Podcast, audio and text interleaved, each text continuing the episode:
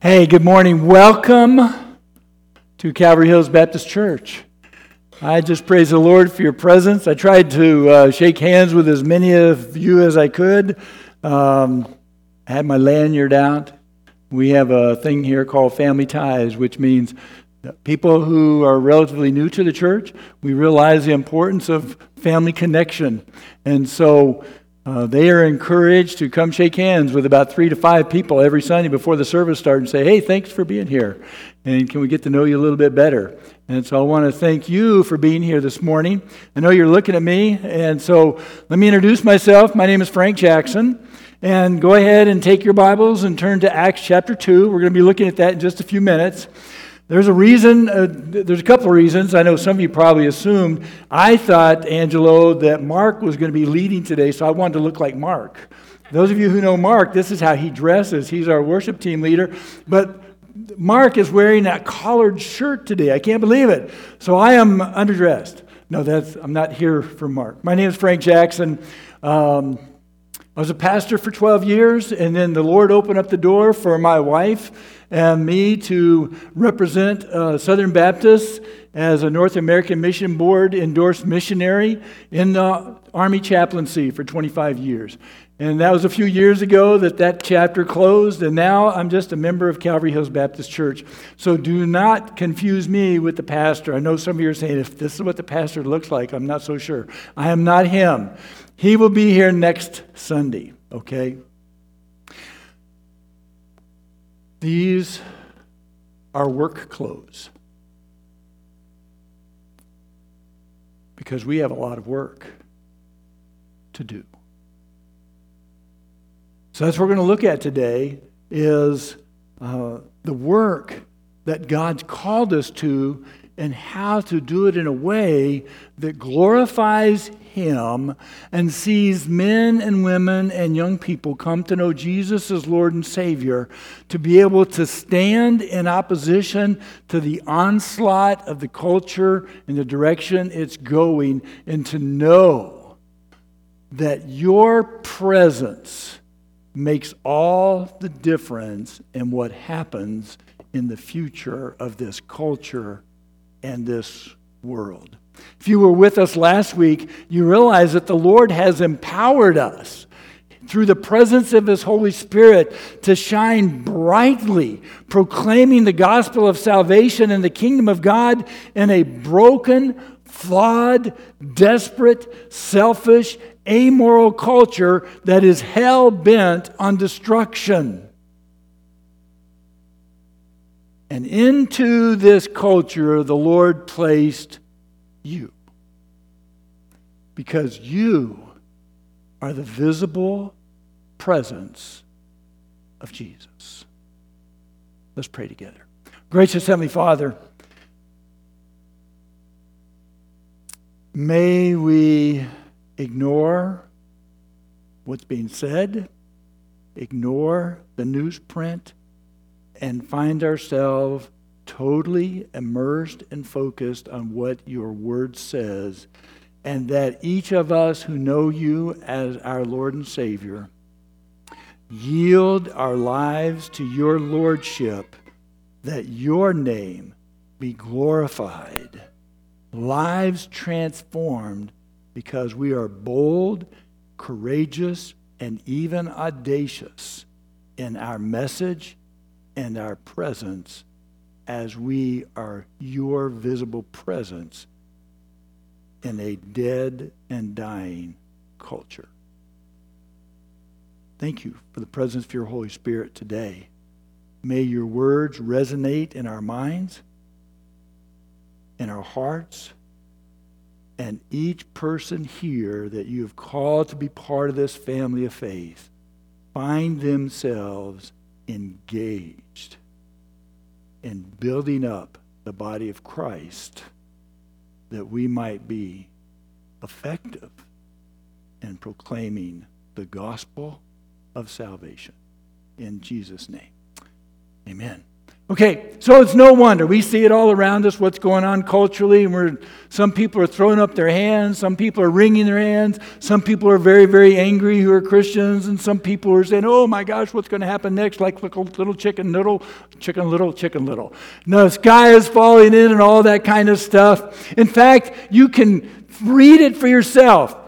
The church is in decline. You might even witness it for yourself. Many churches are closing the doors of their campus. People are leaving the faith in droves. And the prophets of doom have declared the church is dead. Am I right? I am. That's how the world sees things. However, when I come to the Word of God, I read of another family of faith. One that had no political power, had no influence, was men and women who had experienced a personal relationship with Jesus. And as a result of that, they were mocked, ridiculed, and persecuted. And in the midst of all of that stuff, they were bold, courageous, and even audacious, proclaiming the gospel of Jesus Christ in that broken, desperate, selfish, amoral culture. And as you read their testimonies through the New Testament, as you see what God was doing through them, you find out that they confronted their culture head on without apology. In fact, their writings were like taking, thank you, Toby Burns, a sledgehammer to everything that their culture stood for. And through the power of God's Spirit, they broke every barrier down because they knew the power of Jesus. And they spoke revolutionary language that confronted everything that the people in that day held to be truth. I want to share with you one of those passages.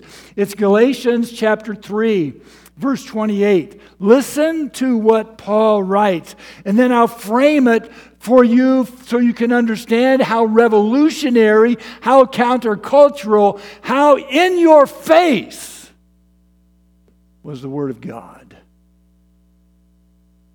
There is neither Jew nor Gentile, neither slave nor free, nor is there male and female, for you are all one in Christ Jesus. If you belong to Christ, you are Abraham's seed and heirs according to the promise. You need to understand how revolutionary that statement was when it was written. It is one of the most powerful statements in the history of the world because it went face to face with a culture that I'm going to share with you how that culture really operated back in the first century. In that day, cultural norms and standards were clearly defined. It was a male dominated hierarchical society that identified standards of superiority of Greeks and Romans and the inferiority of everyone else and there were clear distinctions about where you fit in, and whatever dignity and value you had was determined by those standards rich, poor, master, slave. In fact, here's the sayings of gratitude by Greco Roman men Thank God I was born a human and not an animal. Thank God I'm a man, not a woman. Thank God I'm a Greek. Thank God I'm a Roman and not a barbarian. The Jews would say it like this Thank God I am not a Gentile. And that was clearly defined where you fit in, and nobody was allowed to cross that line without permission of somebody else. And then rabbinic Jewish culture would add one more. Thank God I'm not a slave. But through the gospel of the kingdom of God, Christ brought men, women, Gentiles, Jews, barbarians, masters, slaves together, and out of all of that mess, he created a family of faith because the barriers were broken down by the power of God's transforming spirit. The focus was not on your status. The focus was not on your success. The focus was not on your ethnic background, but the focus was on experiencing and knowing the Lord in a personal relationship as a faith community based in relationship with Him and expressed in love for one another. That's your heritage. That's who we are. And we are called together by the Lord to encourage one another, to support one another, to inspire one another, to equip one another to daily experience the visible presence of God and Christ and the Holy Spirit in your life. That's who you are. We're going to go through next three slides, and I want you to read them with me because they describe who you are. They describe what you look like. And part of the challenge that we struggle with in this generation and in our society now is Christians don't even understand who they are or what they look like and how they're supposed to be. So, no wonder churches are closing. No wonder people are leaving the church in droves because we didn't have anything to offer, because we were far, far, far away from what God was doing. Go to the next slide. Read these with me. Now, He's using you fitting you in brick by brick, stone by stone, with Christ Jesus at the cornerstone that holds all the parts together. Go to the next slide. We see it taking shape day after day, a holy temple built by God, all of us built into it, a temple in which God is quite at home. Next slide. God has arranged the parts in the body, every one of them, just as He wants them to be. Now, stop for just a minute with me. That changes everything, doesn't it? It changes everything changes how we are to live, changes how we relate to one another. It changes what does it mean to be a member of the body of Christ? What does it mean to be a member in Calvary Hills Baptist Church? See, we've got to cast off some things, don't we? If those verses, and since those verses are true, we've got to take a hard look at what have we done and what are we doing and where are we going. Now, one of the guys I love more than anybody else in this church is Eric Shields. And Eric Shields is going to come today, and we're going to illustrate what we just read. Eric Shields is chairman of deacons here. He was on the pastor search team, and I love him with all my heart. So come on up, brother. This is not the price is right, but come on down. Stay with me. Are you ready for this? No, I'm serious. Some, we're going to blow the socks off of some of you guys. Turn around here so everybody can get a good look at you. Oh, by the way, Eric is the art teacher at a, at a elementary school. Elementary school. So he's got his hands full. Because I remember how I acted. Thank you, Jesus. Okay. This is the body of Christ. According to the scripture, this is the body of Christ. Eric. He represents all of us. Now, we already know by the scripture that the head of the body is Jesus. So that means above Eric is Jesus. And he called Eric, he saved Eric, he redeemed Eric, he transforms Eric, he put him in the body of Christ, and he reflects the body of Christ. So here he is. He's got a head, he's got two arms, he's got two hands, he's got two legs, he's got two feet. He's a complete body. Now watch this. And it's scriptural. Look it up. 1 Corinthians chapter 12 through chapter 14. Put your hands down. Okay, let's say here's the body, and Eric's ear, which is far, far distant from his foot, says, You know what? I really don't want to have anything to do with this. I don't even know this. I, don't, I only see him whenever I put my socks on. So I don't have time for him. So I don't want to have anything to do with him, and I just do that. I just ignore him. Show me in the scripture where it says that's the way it's supposed to work. In fact, it clearly says, Eric, your ear. Because remember who made the body of Christ? The Lord. Your ear has a responsibility and is accountable to me for what happens with your toe.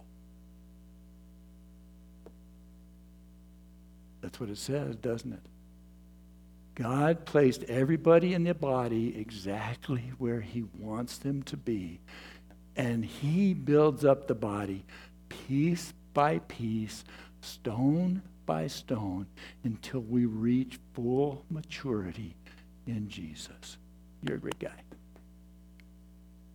Are you with me? All right, here we go. Everybody stand up. Everybody stand up. Now, I don't want you to look at the person next to you because you know them. That's why you're sitting next to them. Okay? So, those of you who are here, you can either look that way, but I want you to look all the way down here to these guys, and you can look way over here to these guys, and you guys do the same thing. And you guys that are over here, I want you to look all the way over there. And then you guys look all the way over here. There's, I don't know, 250, maybe 260 people here today. And not all of you are members of the family of faith. I got that, I got that, I got that. But if you're a member of the family of faith, you probably don't even know those people clear over here. And I know you don't know these people who are clear over here. And I know you guys in the middle probably don't, you know, you probably don't know anybody because you're all right together. There's a whole bunch of you together. Listen, it's important. You are accountable to the Lord, according to the scripture, accountable to the Lord to ensure that every person that's over here who is a member of the body of Christ has the opportunity to grow and mature in Jesus. And you don't even know their name. But that's not the point. The point is they are members of the family of faith. Don't sit down yet. So, how did we ever give ourselves permission to stray from the Word of God and say, hey, let's all go to church this morning? If you said that this morning, I'm not trying to be ugly and smart alecky, but I want you to understand something. You don't know what you're talking about. There's no such thing as going to church. That's not the church. This is a campus. I'm looking at the church. You are the family of faith. You're the body of Christ. You don't go to the church. God gathers you as the church. And where do we ever get to the place of saying, well, you know, if I show up at 11 o'clock every Sunday and give a little money, I am good to go at this station? Now, that's Army talk. I want you to show me in the scripture where it says that. What it says is, you are a member of the family of faith, and you are accountable to God to ensure that you are participating actively in the family of faith, that the whole family of faith is being built up through the presence of God's Holy Spirit, and we are exhibiting to a dead, dying world this is what life looks like. Go ahead, take a seat. We have work to do. You see, our God ordained purpose for even coming to this campus is to outlive, outlove the world, and proclaim the gospel of Jesus by calling people to repentance. And as they surrender and are reconciled to Him, to equip them to reach others to follow Jesus. So here's my question Who are you discipling in Christ?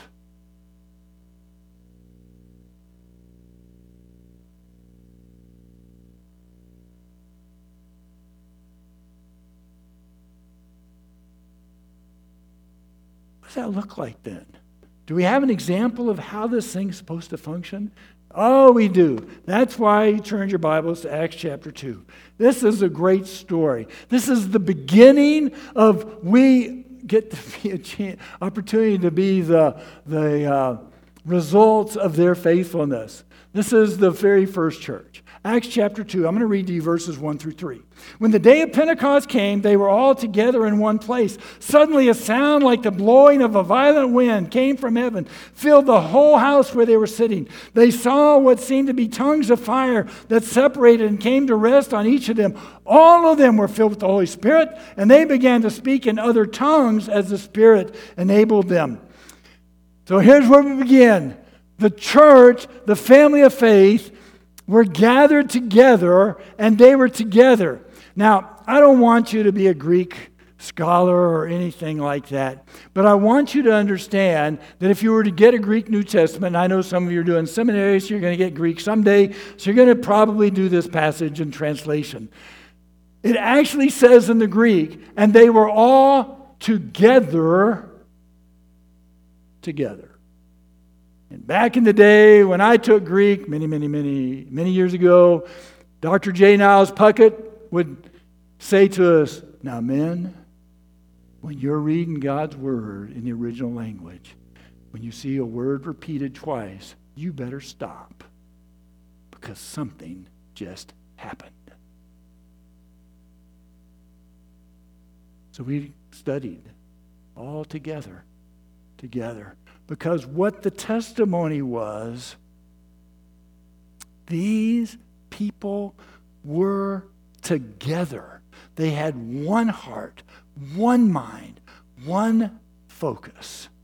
Now, let's be honest. Because what we just read about how culture operates, when the world looks at you, they look at us and they say, We don't even understand how this thing functions at all.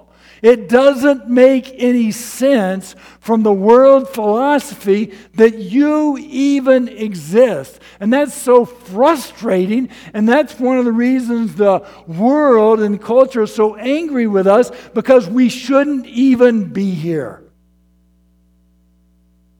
Because this is the only place it really works.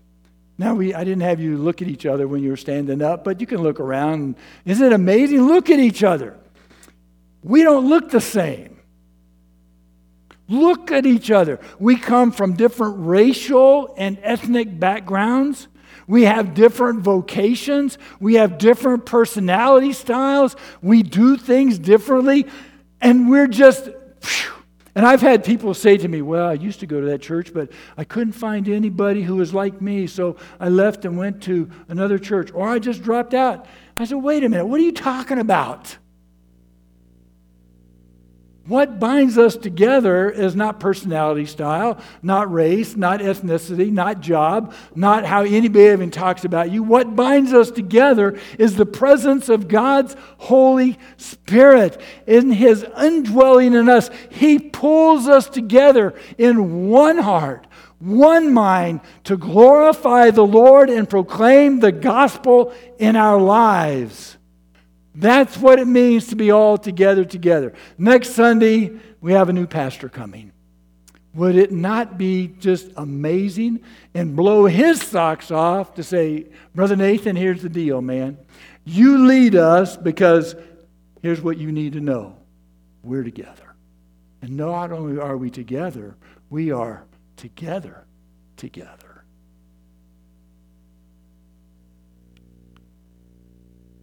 I'd love to be the pastor of that church. I just get to be a member, and I'm pretty excited about that. Now, why was it they were able to be all together together? Well, if you look at Acts chapter 2, verse 4, it says, And all of them, all of them were filled with the Holy Spirit. Now, we got to put this in context, right? Prior to this date, the church, the family of faith was a small group of believers who were just following Jesus' instructions to wait. They had failed miserably at the crucifixion. They ran away and hid because they were afraid that what happened to Jesus was going to happen to them. But you know the story, or if you don't know the story, I'm going to tell you the story. Three days later, Jesus arose from the grave. And he, who did he go to? Scared believers who weren't sure what was going to happen next. And he said, Come on, we've got work to do.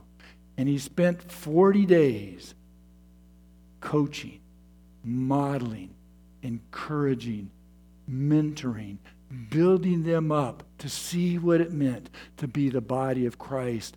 And after the 40 days, he said, Now here's the deal go to Jerusalem and wait. That was it. Go to Jerusalem and wait. He had ascended into heaven. And so here, this small group of believers had no idea really what was going to happen next, except Jesus said, Hey, guess what? You're going to be my witnesses in Jerusalem, Judea, Samaria, and the other post parts of the world. And they're saying, What in the world did he just say? It doesn't matter. He said, Go to Jerusalem and wait. And they did. And 10 days later, I really like what Lloyd, Lloyd, Lloyd Ogilvie says about this church in the waiting mode. He said they were waiting on the edge of a miracle. I don't know about you. That's great language for me. Because when I look at Calvary Hills Baptist Church and now I'm part of it, Drew, that's what I see. We are waiting on the edge of a miracle. And on the day of Pentecost, God's Spirit broke loose. And they began to change the world. Their lives were their lives were transformed not because of great things that they did, not because of great plans they had, not because of all the great stuff that they had and available to them. They were transformed by the power and the presence of God's Holy Spirit, and nothing was going to be the same.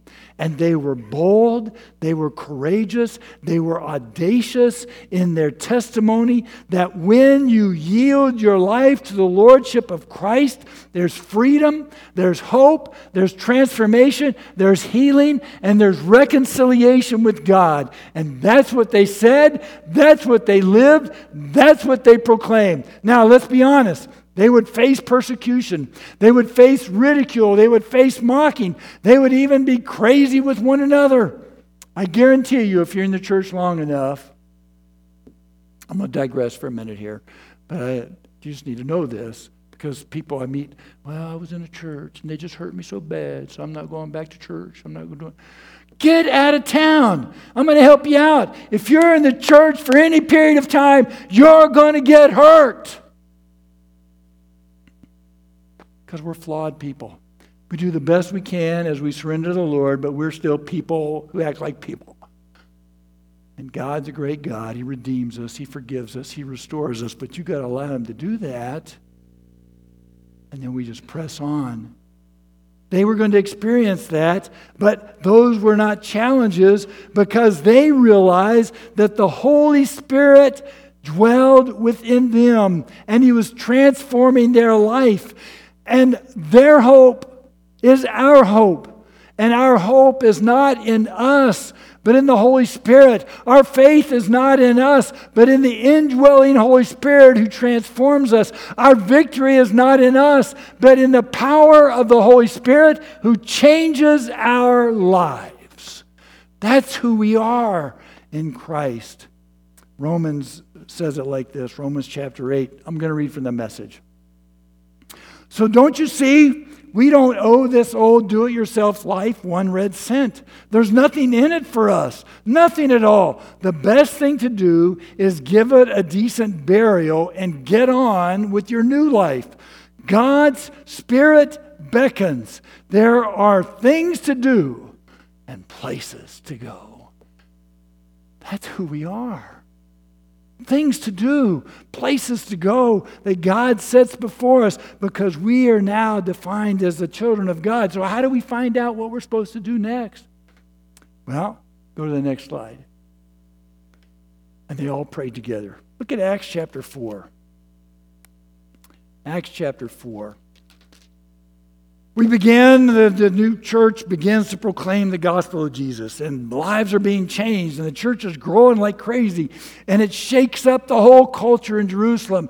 And the Sanhedrin, and the priests, and the Pharisees, man, they don't know what's going to happen next. So they said, well, here's what we got to do just arrest these two guys, arrest Peter and John, and and beat them up a little bit and tell them don't talk like this about God anymore, and you know, and just. Uh, mock them and, and ridicule them and harass them, and they'll stop. And of course, you know what Peter and John say well, you know, thank you very much for your contribution, but we've got to obey God rather than men. And so they beat him up some more and threw him out. And they go back to the church. And what I want to call your attention to is Acts chapter 4, verse 24. They come back, and what does the church do? Praise.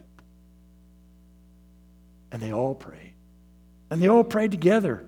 And it says, when they heard this, they raised their voices together in prayer to God. And as you read that prayer, you realize that nobody says, Lord, the Jews and the Pharisees and the Sanhedrin the, said they're being so mean to us.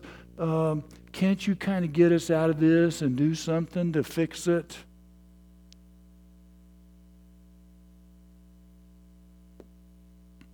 Verse 29. Now, Lord, consider their threats. Enable your servants to speak your word with great boldness. Stretch out your hand to heal and perform signs and wonders through the name of your holy servant, Jesus. We read the prayers of first century Christians, we find out that the focus of their prayer is much different than ours. The focus of their praying was to get to know the Lord because they understood that the way life is nourished is to get to know the Lord. So instead of God, they're saying, Oh, God, deliver us from this. They're saying, God, bring it on. And oh, by the way, empower us to be bold, courageous, and audacious, and stretch out your hand as we proclaim the gospel that lives are changed. That's our calling. I can't do anything about churches that are closing their doors. Can't do anything about churches that are not willing to tell the congregation the truth about what we got to be about. I can only be responsible for being bold and audacious and saying to us, our praying is to get focused on getting to know the Lord and connecting with Him.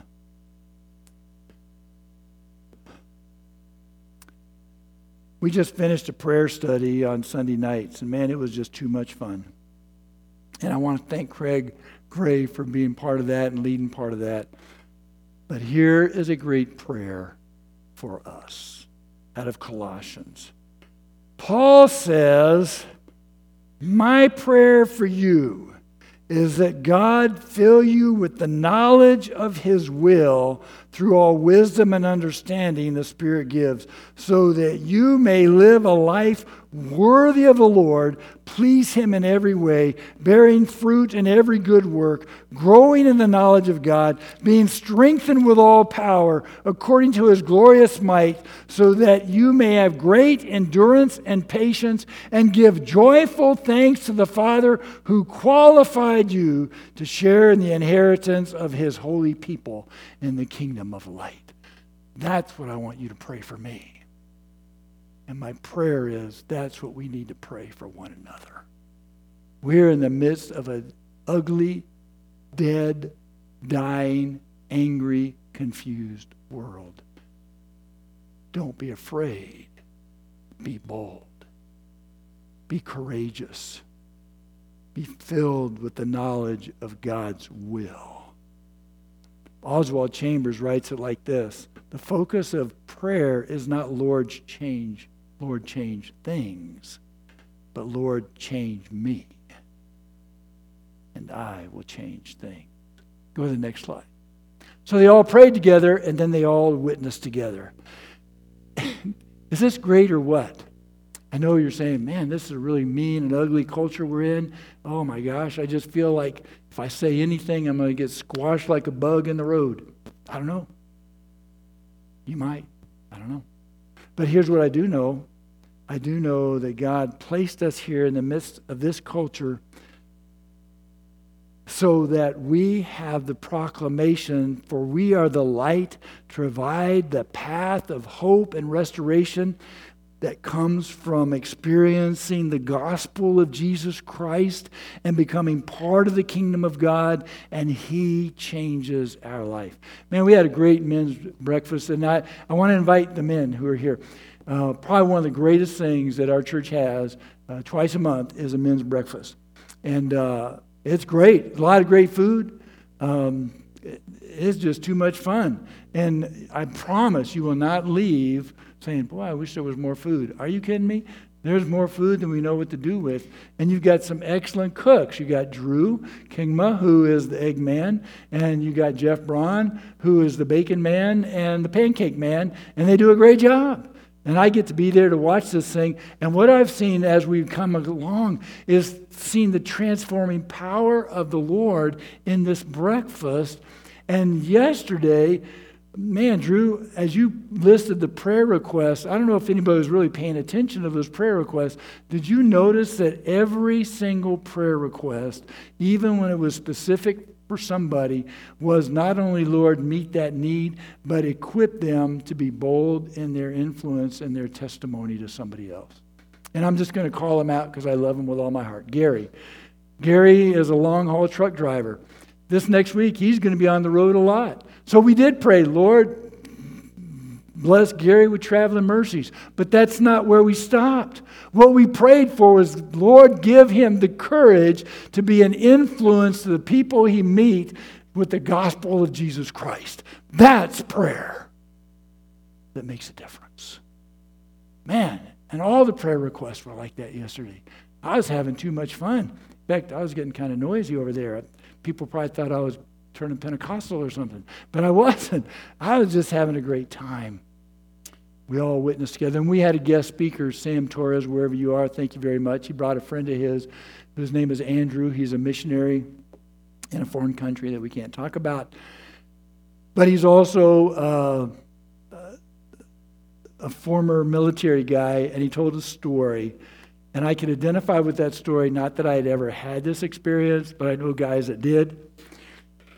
They were getting ready to go out on a mission outside the wire, and uh, he had to go to the privy. Really, it was an outhouse, and I don't know where he was at, but there was some of those places I had go to before. The outhouse was really some canvas up around a hole in the ground. That was it. And he, it was dark. So he had his flashlight on. So when he went in, he was doing his business, his flashlight fell off into privy, into the mess. And he said he looked down in there and he saw what was in there and all the filth and the muck and the mire. And he said, I can't leave my flashlight here. I need it, and other members of my team need it. So I got to figure out how I'm going to get it out because I have to get it. Well, there's only one way to get it out, right? So he found some plastic bags and covered up his arm as far as he could and he reached down in all that stuff and he got his flashlight. And I loved what he said next. He said, I'm probably going to get cancer because of all the uh, liquid I used that, to clean guns and other things to clean this flashlight and clean my arm. Are you with me? You, you are the light of the world. You are the light of the world. You are the light of the world. You are the light of the world. And God has placed you in the midst of the muck and the filth and the darkness. And it's as ugly as anything you can imagine. And he said, You're exactly where I want you to be. And then he placed you in a body of Christ while you're in the middle of all of that mess, we rally round you and say, How can we pray for you? How can we support you? How can we encourage you in Jesus as you proclaim the gospel of God. Rick Warren asked this question Is anybody going to heaven because of you?